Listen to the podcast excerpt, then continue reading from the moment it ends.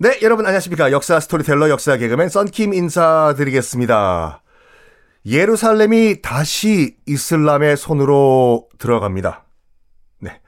아, 1187년 10월 2일 이슬람의 군주 살라딘이 살라딘은 뭐 까방권이 있다고 말씀드렸죠. 무슨 욕을 하려고 해도 욕할 거리가 없어요. 뭐 일단은 예루살렘을 점령을 했지만 거의 다 대부분 죄 없는 백성들 기독교 신자들은 다 풀어졌다고 말씀드렸지 않습니까? 뭐 다 고향 돌아가시라고 심지어 고향을 갈 돈이 없는 이 기독교 신자들에게는 사비를 털어가지고 자기 개인 돈으로 여비를 다 챙겨줬다고 하지요. 이 돈 가지고 다시 유럽으로 돌아가시오. 음. 그뿐이 아니에요. 그 살라딘이 약간, 약간이 아니라 기독교계에서도 아직까지 뭐 칭송을 받고 있어, 솔직히요. 나중에 살라딘이 죽을 때 그 유언을 뭘로 남기냐면 내 묘를 아주 화려하게 만들지 말고 간단하게 자그만 목관 하나만 만들어라. 나무관 하나만 이런 예언을 남기거든요. 지금도 그 살라딘의 목관이 보존돼 있어요. 그걸 보고 안타깝게 여긴 빌헬름 2세가 빌헬름 2세? 어디서 많이 듣던 이름인데 wow wow wow 그, 그 썬킴의 세계사 완전 정보 거의 첫 부분의 그 1차 세계대전 편에 1차 세계대전을 일으켰던 그 말도 안 되는 그 정신 나간 독일 황제가 빌헬름 2세잖아요. 이 빌헬름 2세가 살라딘을 존경해가지고 어 저기 뭐야 살라딘의 묘가 목관 하나밖에 없다면서 안 돼 안 돼. 아무리 내가 기독교 신자지만 저쪽은 이슬람교지만 그건 있을 수가 없는 일이야. 그 영웅을 그렇게 방치하면 안 돼. 어이 아주 화려한 대리석 석관을 만들어가지고 선물로 줘라. 여기에 저런 사람 저렇게 방치하면 안 돼. 이거 예의가 아니야. 해서 빌헬름 2세가 아주 화려한 대리석 관을 만들어서 보내줘요. 보내줘서 여기다 넣으시라고 시신을. 그렇지만 그 이슬람교 측에서는 뭐 성인은 감사하나 살라딘의 유언은 이것이 아니었다. 그래서 고인의 그 유언을 존중하자라는 측에서 받기는 받아요. 그 선물을. 선물로 다시 돌려보낸 음, 그것도 예의가 아니기 때문에. 그래서 빌헬름 2세가 준 대리석 아주 화려한 관은 목관 옆에 전시를 해놨어요. 지금도. 그 지금은 목관도 있고 빌헬름 2세가 선물로 줬던 화려한 대리석 관도 있고 그만큼 뭐 종교를 떠나가지고 영웅인데 왜 또 존경을 받냐면은 살라딘이 십자군은 여러분들 그 예루살렘을 점령하자마자 뭐 예루살렘뿐만 아니라 이슬람교 성을 점령하자마자 모든 이슬람교 사원들 박살을 내버렸잖아요. 이 살라딘 같은 경우에는 특히 성묘교회라고 예루살렘에 있다고 말씀드렸잖아요. 예수님이 돌아가신 다음에 맨 처음 묻혔던 자리에 세워진 기독교 성지, 성묘, 성스러운 묘지, 성묘교회를요, 이슬람 병사들이 부수려고 하니까 와! 안 돼! 부수지 마라! 이거는 종교를 떠나가지고 기독교 신자들에게는 굉장히 소중한 장소이기 때문에 이것은 부수지 마라! 그들에겐 성스러운 장소다. 해서 못 부수게 만, 놔둬요. 성묘교회를. 그래가지고 지금도 남아있다니까요. 성묘교회가. 살라딘이 부수지 말라고 해가지고. 이건 또 무슨 말이냐면 또 살라딘이 무슨 말을 하냐면 원래의 예루살렘의 모습으로 되돌려라. 즉, 그 말은 뭐냐? 성지순례, 기독교 신자들의 성지순례 다시 받는다. 라고 얘기를 해요. 대단한 인물 아닙니까?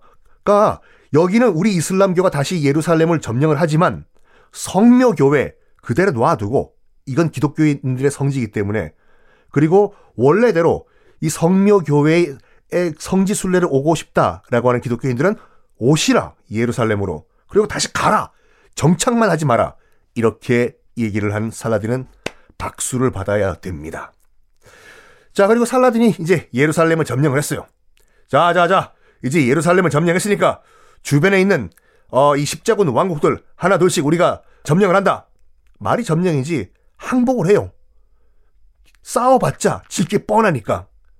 그래서 안티오크 있잖아요. 맨 위에. 에이, 에데사 안티오크, 트리폴리 뭐 이렇게 예루살렘 십자군 왕국이 있었다고 말씀드렸잖아요. 안티오크랑 트리폴리만 축소된 형태로 남고 다 살라딘의 이슬람권으로 팔레스타인 지역이 넘어가 버립니다. 이 소식이 유럽에 전달이 된 거죠. 뭐라고? 우리가 이렇게 고생해서 탈환을 한 예루살렘이 다시 지금 이슬람 애들의 손으로 넘어갔다고? 아! 유럽은 충격에 빠집니다. 특히 당시 교황이 우르바노 3세였는데 뭐라고? 예루살렘이 다시 그 이교도 애들의 손에 넘어갔다고? 아! 교황님! 교황님! 정신 차립시오! 아! 쿵! 기록에 따르면 심장마비로 사망했다고 해요. 얼마나 큰 충격이겠습니까요? 우르마노 3세 교황이 이제 심장마비로 사망한 이후에 그 다음 교황은 그레고리우스 8세 안 해오셔도 돼요. 안 해오셔도 돼요. 그레고리우스 8세가 다음 왕이 되는데 선임 교황께서 충격받으셔가지고 억 하고 심장마비로 돌아가시다. 왜 돌아가셨냐? 지금 예루살렘이 다시 이 이교도들 이슬람 교도들의 손에 들어갔다. 이거는 있을 수가 없다. 성지 예루살렘을 다시 탈환할 것을 교황으로서 명령 내린다! 라고 하면서 짠짠 드디어 제 3차 십자군 모집을 해요. 2차 십자군 원정은 약간 명분이 없었다고 했잖아요. 근데 3차는 또 명분이 생겼어. 요. 제가 여러분께 반말을 하진 않습니다, 여러분. 왜 그러냐? 예루살렘이 다시 뺏겼잖아요. 1차 십자군 원정의 명분도 예루살렘을 되찾자. 이번 3차 원정도 예루살렘을 되찾자. 명분 확실해요. 이번에는요. 왕들까지 직접 출정을 합니다. 유럽 각국의 왕들. 물론 동로마 제국과 같은 큰 국가 체계나 없지만 그래도 당시에 약간 뭐라고 할까 느슨한 영국, 느슨한 독일, 느슨한 프랑스가 슬슬 생기던 때였거든요. 각 국가의 왕들도 출장을 하여 프랑스. 당시 이제 프랑스 왕이 필리프 2세라는 왕이었는데 영어 발음은 필립이죠, 필립. 필리프 2세. oui oui 이다도시 이다시골. 우리 프랑스도 이번엔 출장한다. 나 왕 필리프 2세가 직접 간다. 그리고 그 옆에 있던 신성 로마 제국. 뭐야? 서유럽에는 로마가 없다고 하더니 갑자기 로마가 왜 튀어나와? 끝까지 들어주세요. 신성 로마 제국이 이게 영어로 하면 Holy Roman Empire인데 말만 로마예요. 이게 나중에 독일이 되거든요. 독일. 그러니까 이름만 붙인 거예요. 그러니까 약간 나중에 이제 유럽사 할 때 말씀드릴게요. 모든 유럽사는 다 뭐냐면 누가 로마의 정통성을 이어받았냐 이 싸움이에요. 1차 대전 전까지 서로 막 내가 로마의 후예다 하다가 나중에 독일이 되는 나중에 독일이 되는 요 애들이 족보 따져 보니까 맞거든. 이쪽이 맞아요.